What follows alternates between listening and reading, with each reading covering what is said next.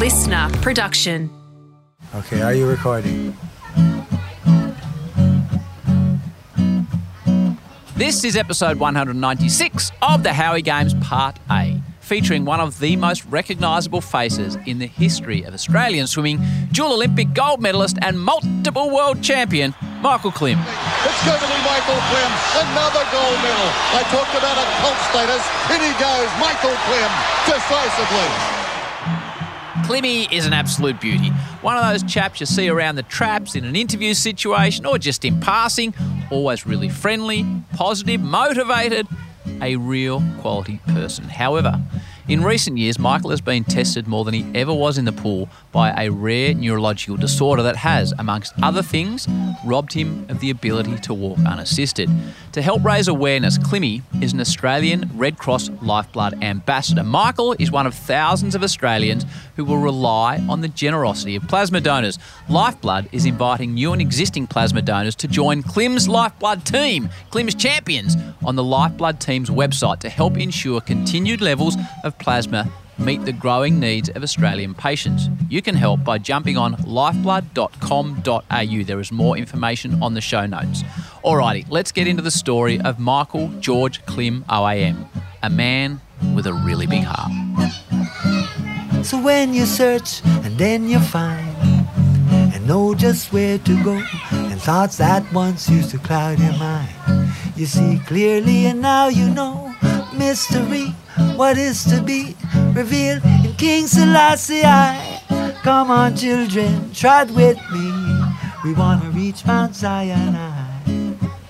Well, this man got one of the most recognisable nude nuts in Australian sport. He's an Olympic champion. He's also here as an Australian Red Cross Lifeblood ambassador. He looks no different. His name is Michael Klim. Unfortunately, he's in Sydney. I'm in Melbourne, but it's good to see you, mate. How you going? I'm great, thanks, Howie. Thanks for having me. Congrats on the show. Thank you, mate. Um, you were just saying to me, um, this will have happened after this comes up, but you're off to a, a wedding of a Howie Games alumni tomorrow. Yeah, Daniel Kowalski, a, a, dear friend of mine's getting married tomorrow. So uh, yeah, really looking forward to it. He's a he's a great mate. He was actually my my first ever roomie um, on the Australian swim team. So we go back a long, long way. What was it like uh, back in the day when you didn't get your own hotel room? Yes, so you actually had to room with other people. Yeah. Oh, absolutely, and and still to this day, you know. And I um I remember finishing my year twelve exam and jumping on the plane and meeting the the rest of the Australian swimming team in in a staging camp in Miami. And instead of going to schoolies, I had to go and meet the Aussie swim team. And Daniel kind of met me in the room with a couple of pizzas and a couple of bottles of coke. So that was my that was the extent of my schoolies week. well, I hope he has an absolutely fantastic wedding. Hey, mate, you're living in um you're living in Indonesia. You live in Bali, and yeah you know, we see not not particularly with you. We see Instagram and there's there's paradise. What what is it actually like living full time as an Aussie in Bali, mate? Yeah, oh, for me, it's been great. Obviously been there over a decade now, and I've got three kids that have grown up there and gone to school. And um, now we've started Klim Swim with the Klim Swim Academy. So we're obviously teaching kids how to swim, and we've got elite swimmers as well training there. So I think there's a big difference between living there and coming and holidaying. Yep. So um, we, you know, we're probably spoiled in a sense that we can go to a beach club and have a, you know, have a sunset and whenever we like. But it's, uh, yeah, I think it's a good blend of, uh, you know, the right amount of expats as well as tourists and um, yeah, I think it, it's it's booming actually. Bali sort of uh, it's got a very good vibe at the moment. It's a beautiful place. Who are you teaching to swim, mate? Who's your typical attendee to Klim Swim? We've mainly actually uh, mainly the expat community, but we do have a few locals as well. But any anything from from baby six months onwards to uh, we've got a couple uh, swimmers that are actually swimming for the Indonesian team as well. Um, so it's yeah, it's a really good sort of diverse community. But we also teach at the Australian Independent School, which is uh, also very diverse, all different nationalities of kids. So um, yeah, gone back full circle, back to something that I really love doing. It's a, it's a, it's an interesting space to be in, especially you know you're, you're living on an island surrounded by water. I, live on the coast here in Barwon Heads, and. Yeah you know, you have the swim between the flags and, and the water safety, but it's it's such an important thing. Uh, we, we lost a 12 year old local girl last week uh, in, mm. in, the surf at home.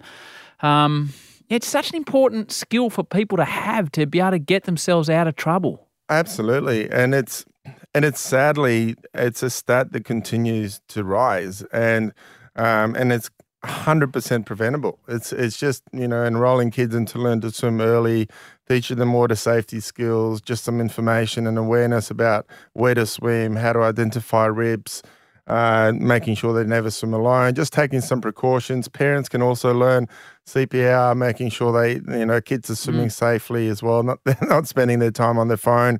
The amount of times I've seen kids being in trouble while their parents are scrolling on their phone at the beach club, it's it's not funny. So.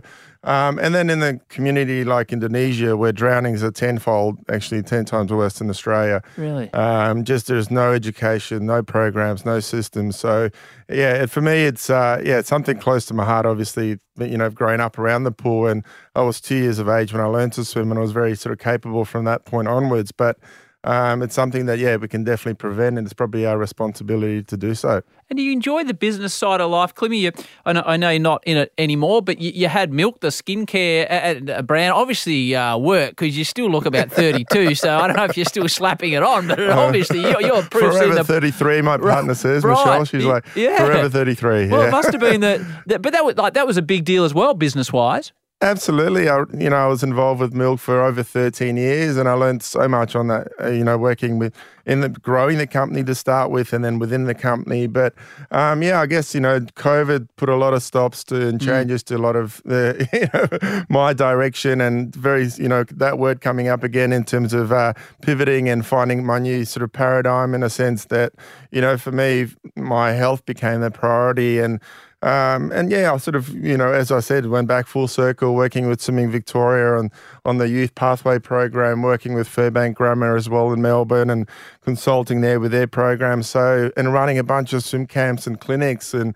um, it's bizarre how, you know, you can never expect what's going to be around the corner. And for me, swimming has been something that it has drawn me back into it. But uh, health and wellness is something that I'm passionate about because I've had to really draw upon that in the last couple of years with my condition. Mm. But the world of business, which I was so en- engrossed in for a while, has definitely set me up on being able to, you know, start a foundation and, you know, help, you know, help sort of li- lifeblood like I am at the moment, and just being able to communicate different messages and yeah, which I'm really passionate about. We mentioned that you're here on on behalf of the Australian Red Cross uh, Lifeblood Operation, um, October International Plasma Awareness Week, which we will talk about, and we'll talk about the, the issues you're dealing with with your health. But looking at you from 800 kilometres away, and I don't say this lightly, mate, you're obviously still. Um, do everything you can to keep fit within the parameters of what you're able to do. Because I'm looking at your arms here; they take up half the bloody screen, Klimmy. Like you- you- you're obviously still um, really keeping fit, mate. Yeah, so Howie, I, I sort of went through a bit of a transformative period probably two years ago. I was very, very down and sort of, uh, I was pretty much give, I sort of gave up on, you know, where this disorder was going to take me, and and I and and I felt that I couldn't do anything about it. It is very debilitating when when you're willing yourself to do something physically and your body's just not not responding. So. Um, yeah, I wasn't. I sort of gave up, lost motivation to exercise. My mindset wasn't there, and you know, uh, through the help of you know people around me, my family, my partner, I, I managed to turn that around. But it's a catch twenty two where physical ex- activity is actually something that's re- restorative and can help healing, and obviously it's very important for mental health and and I wasn't really doing that. The things that sort of set me up as an athlete for years and years, I sort of uh, neglected, and all those tools that I learned, I wasn't really applying into everyday life. But now I sort of, uh, I'm back to that same kind of. I tried to approach an elite sort of athlete mindset to everyday life in the sense that I, you know, get up really early. I try to have you know morning movement and exercise, meditate when I can. I eat mainly carnivore kind of diet. Um, had ice ice baths when I, uh, you know, probably daily now. So um, since I got one at home, which is great. But um, yeah, so really sort of prioritize, it, you know, my health in a sense that, you know, I look after myself, and that that actually gives. I think people around me a much better version of myself in the sense that I've got more energy, I'm, I'm more productive, I'm, I'm, I'm more present, etc. So there's been a massive shift in in my psychology in the last couple of years, and I think everyone from my kids, my partner, and including myself have benefited. We'll, talk about CIDP in detail and what it is and how you've dealt with it and how you've dealt with Yeah. it physically and mentally as we go along. But, mate, firstly, um, you know, incredible swimming career, um, Hall of Fame. You know, you're listed as the greatest relay swimmer on the history of the planet. Um, but where, where did I, this? I think I might have called myself that and it just stuck. I, think don't know you- who did that. that's that's you editing your own wiki page, Clippy, but Yeah, it's, it's certainly stuck. But mate, this journey of yours, a lot of people won't realise, as recognisable as you are, it did not start in Australia. No, it didn't. I, I as you know, kind of uh, I learned to swim in a very similar environment that my kids are living in at the moment. I was a very much an expat kid living in India. My dad was working for the Polish consulate, and and yeah, I spent four years, five years nearly living in Bombay from the age of one till about five or six. So yeah, I sort of had a very different upbringing. We were very transient. We moved around a lot. Uh, went back to Poland, Germany, Canada, and eventually at the age of eleven, ended up landing in Australia. Actually, the, we checked into a, a motel in in Elwood while we were getting re- waiting for our house to to get ready. I, I can't remember the details, but uh, I saw this weird sport with guys were running around wearing singlets and bouncing this, kicking this weird shaped football around. So um, I was kind of fascinated about AFL from from day one, and I couldn't kind of work it out. But um, I moved. Uh, we moved into a house off South Road in Moorabbin, and I, um, I became a Saints supporter from uh, from a very early on. um, couldn't work out why all these guys were, and, and you know everyone was heading down to to uh, to Linton Oval at, at the time and watch old Plugger kicking all the goals. So I um yeah I became a pretty much a passionate Saints supporter very early on. So, so born in Poland, but you said India and Germany, but you came to Australia as an 11 year old. What, what, give me one definitive memory in your mind of living somewhere overseas, something that sticks in your mind, whether it be Poland or, or, or Canada. I didn't know you'd been to Canada or, or India as a young fella. Yeah. Look, I think for me, obviously, my roots being Polish, and I remember having really sort of festive for us. Christmas is very, we call it Wigilia, which is sort of a very festive family kind of uh, occasion, and it's it's a white Christmas. So uh, predominantly, it's you know there's snow everywhere, and family comes from all around the place, and the slightly different cuisines so with pickled herring and pierogi and different sort of things like that. What- so, what's pierogi? Um, Pierogi kind of like a Polish dumpling. Um, so yeah, they're kind of nice. We look, we, we tend to either pickle everything or fry everything. But um, It's amazing. uh, you look like you do, Klimmy. I, yeah, I don't eat much Polish food anymore. But uh, yeah, so I think for me, uh, growing up, I had a you know I was very fortunate that mum and dad did everything possible for us to have a, a great childhood. Hence, probably leaving just before the the uh, the communist regime fell over. Yeah, Probably absolutely. bad timing. so, so, um, oh, that was old uh, Lech Walesa and the, the shipyards and all that type Exactly. of caper, wasn't it? So, Yeah. um, what, what, what did you folks do that you were on the move so much? Initially, Dad was working for the Polish consulate, so Okay. he was working as a trade attaché. I don't know what that means. Is that another uh, word for a spy, Klimmy, or no? he yeah, was I actually think so. And he never described to me what he would what he was doing. I kind of left it as that. okay. So, so you come to Australia and you, you mention footy. What, what are your other early memories of this very foreign country? Yeah. What I must say is, when I first sort of came, and my sister Anna was a.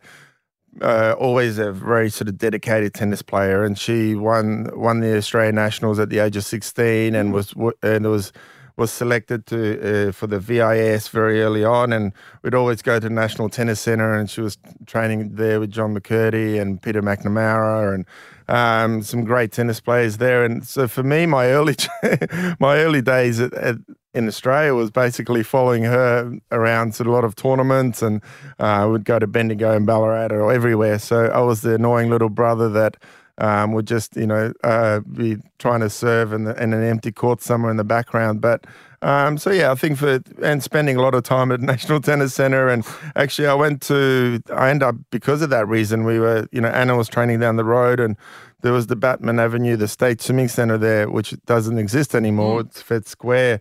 Um, the pool sank, whatever, whatever that means. It was kind of sinking in the ground. But um, that was my first sort of experience with swimming in Australia. I, I signed up to the Melbourne Vixen Swimming Club, and Gene Jackson was my first coach. But uh, I think, for me, that was kind of the thing that made everything more familiar and comfortable was was you know signing up to a swimming club and you know following Anna and and being around sport and that sort of you know continued for years and years after that. And what was it about swimming that grabbed you as a young bloke, Klimmy? Look, I think obviously as a kid, you know, when you're better, uh, when you're good at something Yeah. or better than others, you sort of tend to gravitate to that. And I was always, you know, the the odd one out. You know, always mm, if we were traveling, I either didn't speak the language or I looked differently or whatever. So I think, you know, I, I definitely found sort of a bit of solace in in the family familiarity of swimming and being in that sort of environment of swimming clubs and um, that sort of fraternity is, is was very familiar to me. So, and people don't tend to talk to you with your head underwater, so I could just go, go get on get on with my thing. I ended up being that one of one of those real annoying kids that would would uh, tap other people on their feet, and um, yeah, I sort of and I look I, for whatever reason I had a drive. People always ask me. Where did this drive come from? And you know, how did you sort of continue training so so many times a week and you never stopped, etc. And and I I don't know. It's it's sort of a a uh, as a kid, you just when you have a passion for something, you just do it, and no one tells you to do it. So. Um, yeah, I loved it from from the word get go. I reckon. And at what age were you a standout? Like, did, immediately as you started, were you super fast, or how old were you when it was like, wow, this this kid is is above what everyone else is doing? I was fortunate enough that my first age nationals, not my first, my second actually, when I was 13, I won seven medals and, and most of them were gold. And so I was a successful nas- age national swimmer. But uh, I think the, there is many successful age swimmers that don't make it through to the Yeah. open ranks. And um, I think for me, the, the realization that I had an opportunity to go to the next level was probably when I was invited to try out at the Institute of Sport with Gennady Touretski and Alex Popov. And so that was around sort of 15, 16. So that was sort of, but prior to that, there was a lot of work that I put in to get to that stage. And um, I was, I was probably, you know, I, was, I was a su- successful junior, but again, you don't count sort of uh, those sort of, you know, those days. Uh, for me, it sort of really sunk in once I, once I got invited to go to Canberra, swim with the, some of the greats, and you know, that time Nicole Livingstone or Stevenson was was uh, training there, and Petria Thomas, and there was such an amazing sort of group of athletes, and um, you know, I lived, end up living in Canberra for over eight years, so that became my my home. Moved out of home when I was sixteen. Um, my mum wasn't too happy about that, but uh, um, yeah, that was it. I think that was the moment when, where a lot of things changed in my swimming career. Gina Cole's kicked on, hasn't she? Now she's the in charge of the AFLW, and she's doing some amazing things in sport. But you, you mentioned your, your your parents. Now that you've got kids, you don't understand it at the time, and I try and tell my kids this. But like the commitment they must have had, because swimming's not normally a sort of midday style operation, Klimmy. You know, we, we all Yeah, know yeah, swimmers get up crazy uh, uh, crazy early to, to do what they need to do. Yeah, and look, I think it's and it's such a fine balance now being a, being a parent, but also coaching and seeing um, swimming parents sort of behind me that come and watch and support their kids. There's certainly a, a massive level of commitment, but not just the physical one where you have to take them to the pool and bring them back and prepare meals, etc. But it is this almost this supportive kind of emotional support that they need throughout this whole journey. And um, I was very fortunate that my parents were supportive without being pushy. They could see that both my sister and I had this kind of ambition and drive, and finding that balance of support and encouragement without being too forceful is is a very fine line because sometimes you, you know kids need that extra encouragement or that extra push, but not not so much that they're going to be turned off the off their sport. So. Um, but yeah, it's it's a huge commitment, and I see um, so many parents and dads that come and sit there and do their work on their laptops or have a bit of a nap first thing in the morning. But um, you know, they they get up at five o'clock and they get the kids to the pool. They prepare their snacks. It's it's just a um, so that's why you know people say. Oh, everyone says, oh, swimming's an individual sport. But I think because we're still fairly amateur when it comes to when we get to the Olympic Games, you sort of acknowledge that the people that got you there were were the, the, the swimming club community, were the parents, were the, the, the, club barbecues that raise money to to get your team uniform so you can go and or you know go and travel, etc. So, um, yeah, it's it's definitely it's you know it does have those really strong family roots about swimming, which which I really enjoy as well. And did you find it a challenge moving out of home as a 16 year old, or were you just, I want to swim, this is what's happening?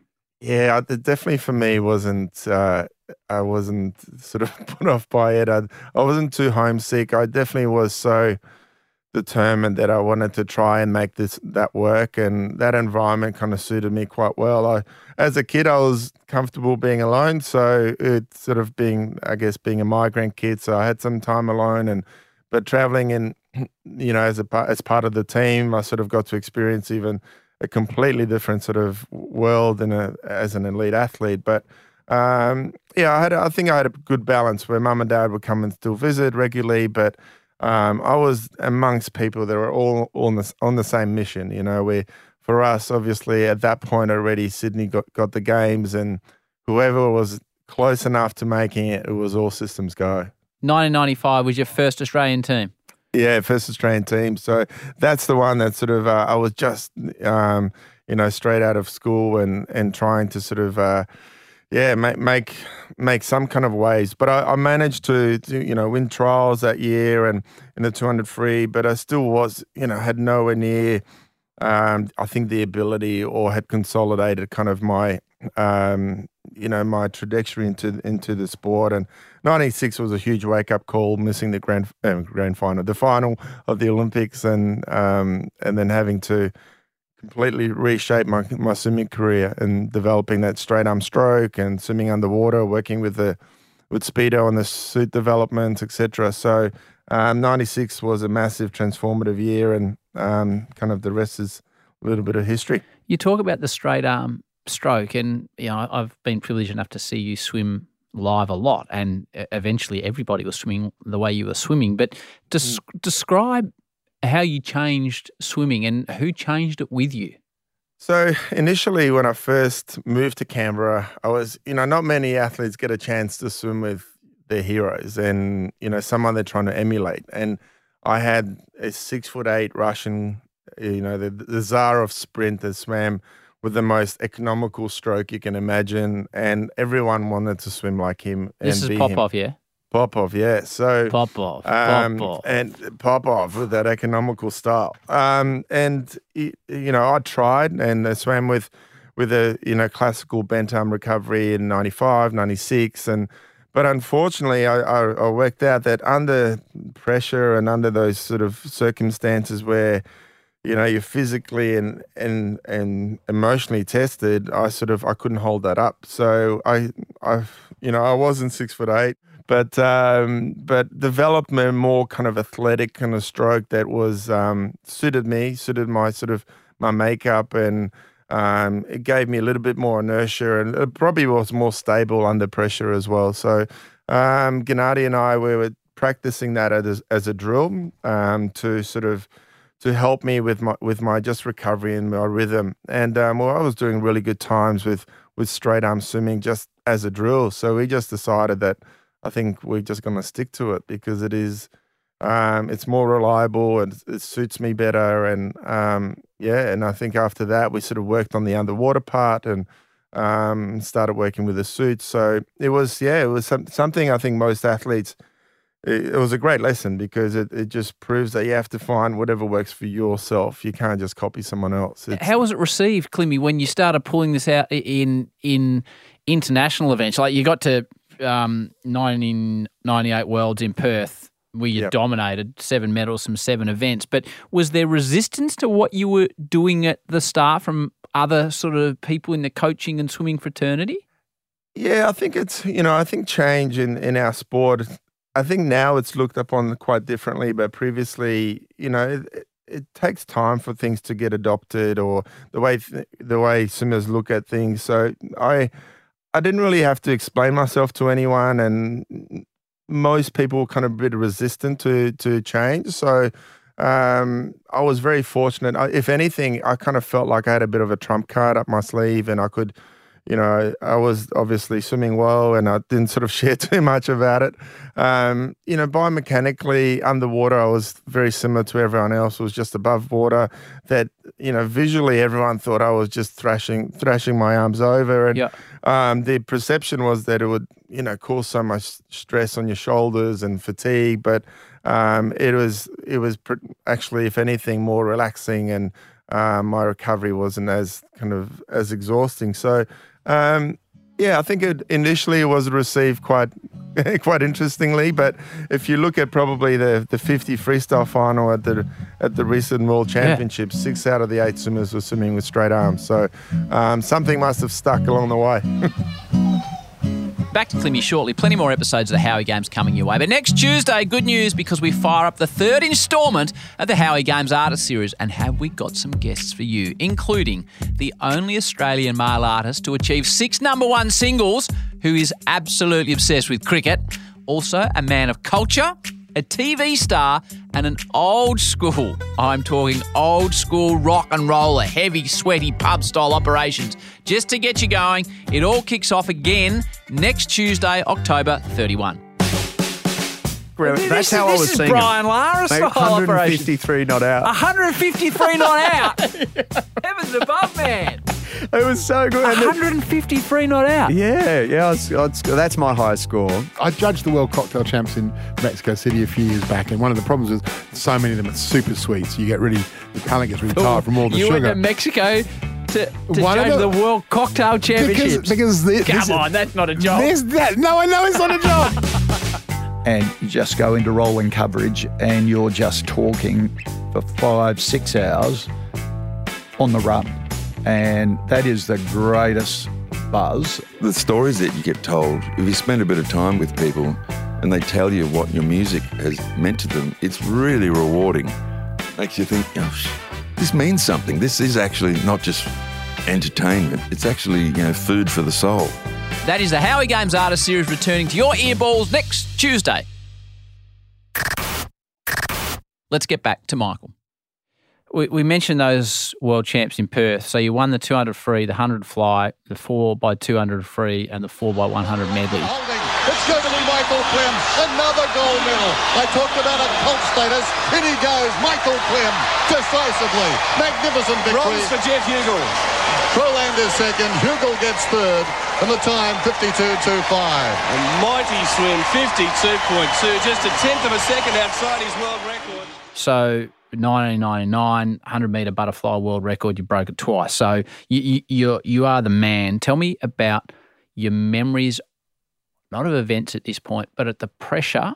Like we've heard Cathy Freeman talk about the hmm. pressure of the Sydney Olympics. Coming in as as a pretty hot favourite in various events, what was the pressure like for you as a kid, hoping to live out your Olympic dreams in a home games? Yeah, good question, Howie. Because I don't think I did myself any favors by by uh, sticking my head on the ticket book, which had about nine million copies that went around to every household in Yeah. Australia. Um, I was on the front page of the one year to go on pretty much every every paper around the country, and um, and look, I think there was there was certainly a lot of pressure, but as an it's more pro- probably expectation from not just not just I guess ourselves, but everyone around us. You know, the I think the the momentum for the games built well and truly more than two or three years prior to the games. So. Um, yeah, I think we're under a bit of scrutiny, and I think Canberra played a really good role in the sense that we could hide away a little bit, and we travelled a lot around the world to, you know, I competed probably more than anyone else, so I was on the road a lot. But um, whenever we came home, it was this, you know, this kind of anticipation. Everyone was wanted to talk about it, and it was yeah. And I think obviously being a world record holder, ranked number one in the world, the sort of uh, you know, you, you, I wasn't. I'd overthink a lot, and probably for me that wasn't a great thing. So um, I tried to find ways to sort of not not think about the outcome and just think about the process, which is easier said than done. when every second person wants to talk about what Sydney's going to be like, but um, yeah, I think ultimately I found a way to to go about it. I was very process driven and just got my head down and um, you know prided myself on probably doing more work than necessary, but that sort of kept me on the straight and narrow and very sort of routine based. And I think those distractions and those sort of things that can put you off your game, if you stick to your plan, it's uh, sometimes you can overcome it. The 4x100 relay. Yeah. Yeah. So it, it's it's one of the most famous swimming events in the history of Australia, and you let it off, Klimmy. And Michael Klim is going out hard. Michael Klim, the early leader, is out by about half a body length already. Ervin trying to go with him, the American speedster, as they come down to complete the opening 50.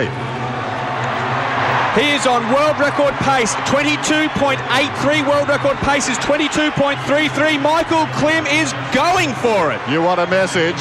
Here's one, Michael Klim. Yeah, yeah, it was a, that was certainly, you know, if we if we look at if sporting events that had it all, that I think that's that did have it all. It obviously had the build up with the drama with the Americans and um, obviously the headlines and Gary Hall who sort of brought the attention to the event, which is gr- amazing at doing. We had the obviously Aussies being the underdogs. We were sort of assorted this team that you know we went all 100 meter specialists. We had a rookie in Ashley Callus, um, a, a veteran in Chris Fydler, a unknown quantity at the time. Ian Thorpe in 100 meters. He you know didn't even finish in the top four at the trials. So um, we didn't know what to expect. I was ranked num- number three in the world at the time. So um, yeah, the it was definitely a, a bit of an unknown quantity. So So Gar- um, Gary Hall famously came out and said they're going to smash you Yeah. like by smash you like guitars, didn't they? Yep. So it was, Yeah, a, it was a great did. build up.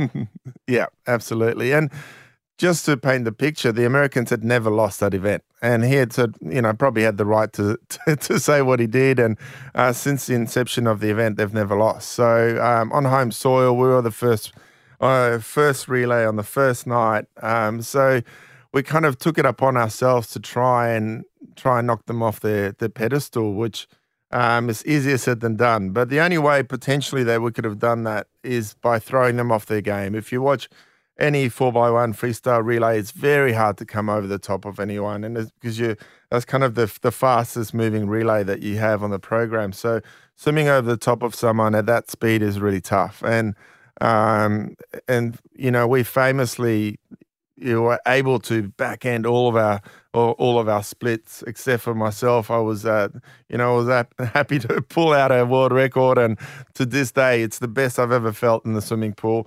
The clearest, clear-minded I've ever been. So it was almost just this automatic kind of thing that went off. But So, so what was- Michael's saying is he- he broke the 100 meter freestyle world record in the first leg of the relay. Like Dennis Cometti, very calm operator. Dennis is losing his his you know what in the commentary box. Just before we get to to, to what happened in the relay, you, you mentioned you've never felt so clear in the pool. If you could take yourself back to, to that moment, what, what did you have in that event that you could have would have loved to bottle and be able to Mm. bring every time, which is impossible, obviously. Yeah, and even though you know we had the drama with Thorpe being late, um, he sort of just got to the marshalling area as we were walking out. So Where- where was he? a- he was well. He was. He wasn't celebrating from his 400. He was actually trying to get his suit on. Oh, He's got yeah. those big black suits, and he tore a couple.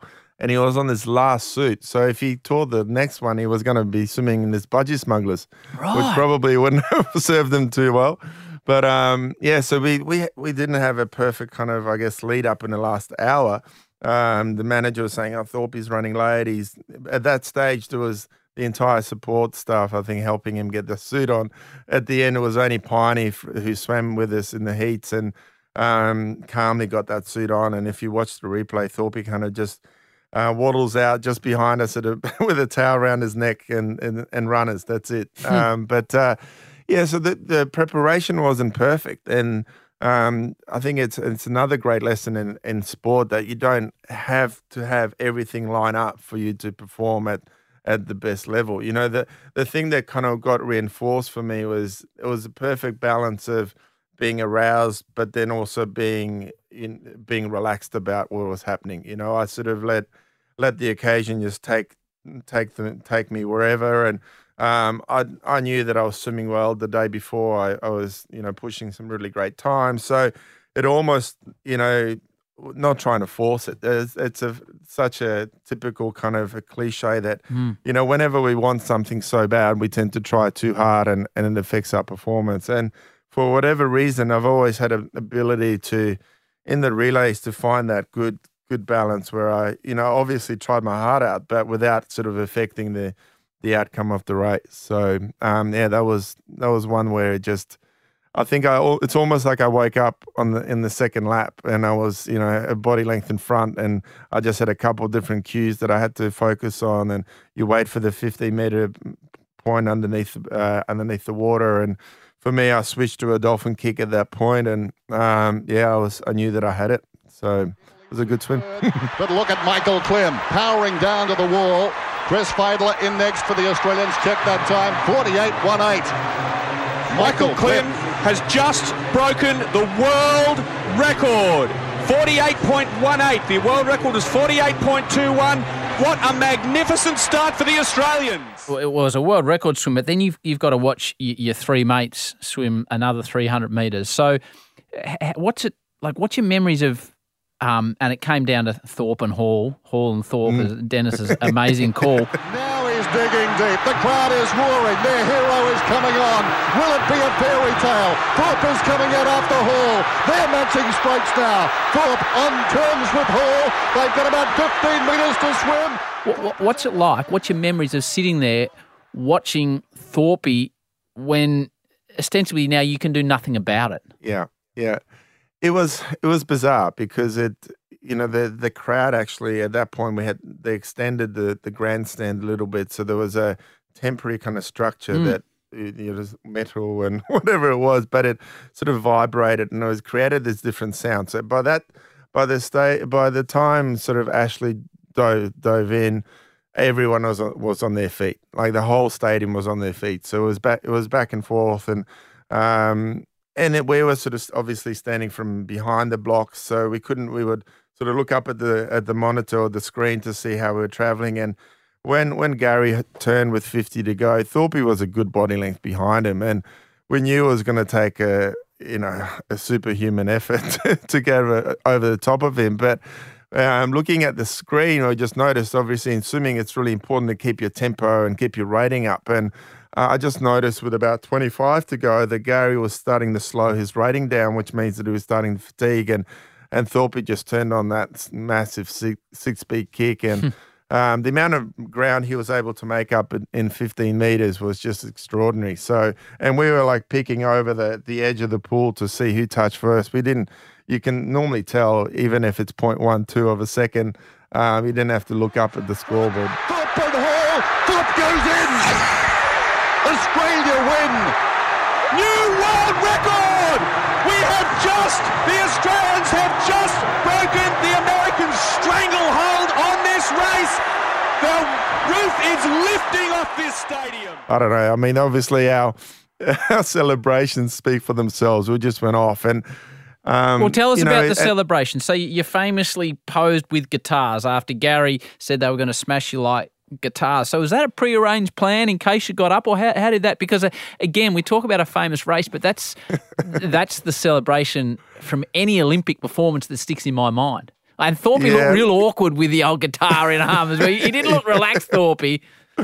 Yeah, well, look, it, was something that uh, both Thorpe and Fights kind of whispered behind behind me, and we just ended up doing it. But it was uh, certainly wasn't pre-rehearsed, or we didn't think about it. But yeah, um, it just it just came out, and look, I'm I'm glad we did because you know we get to talk about it now. Yeah. But it's uh, and look, I, I copped a bit of slack from a few people, even within within sport, that uh, you know your celebration takes away from from the event itself, and I'm like.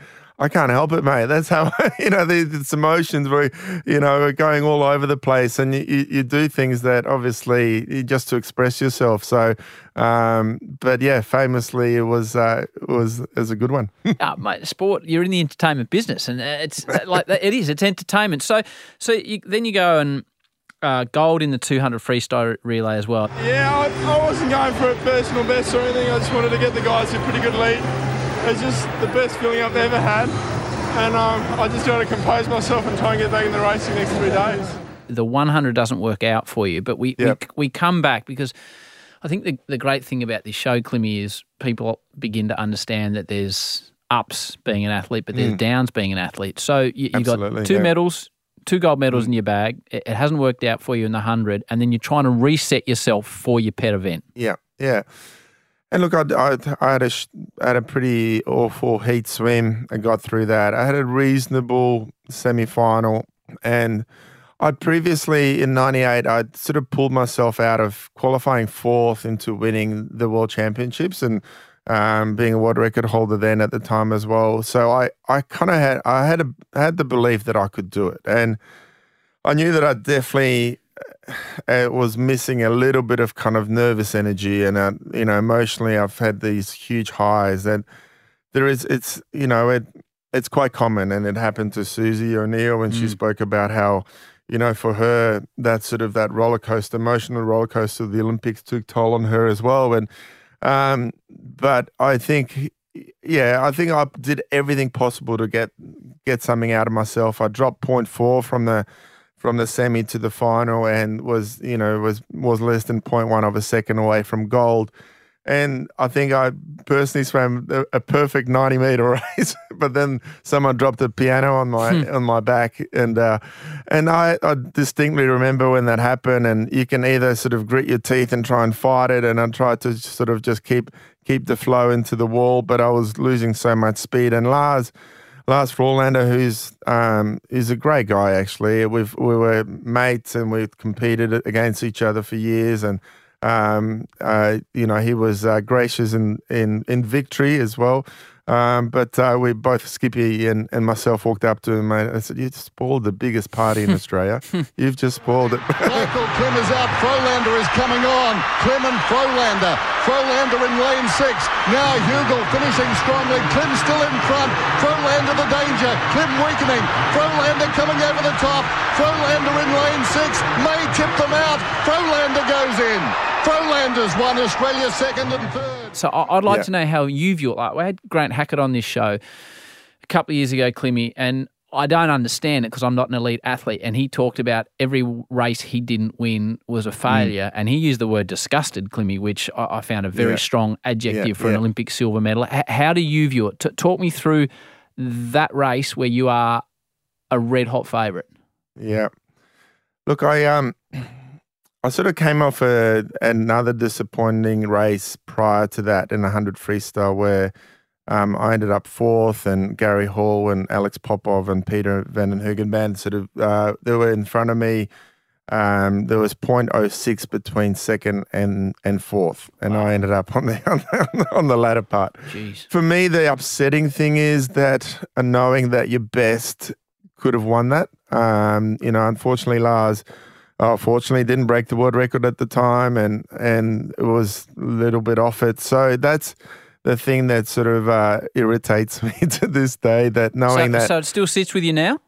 yeah, well, look, I you know I've learned to deal with it, but it's certainly I think as an athlete, you you know the ones that got away, where if you swam your best, you would have you would have got those races, and unfortunately at that level, there is so little you know so little between us, and um, yeah, you, you learn to deal with it, but it's certainly a sore spot.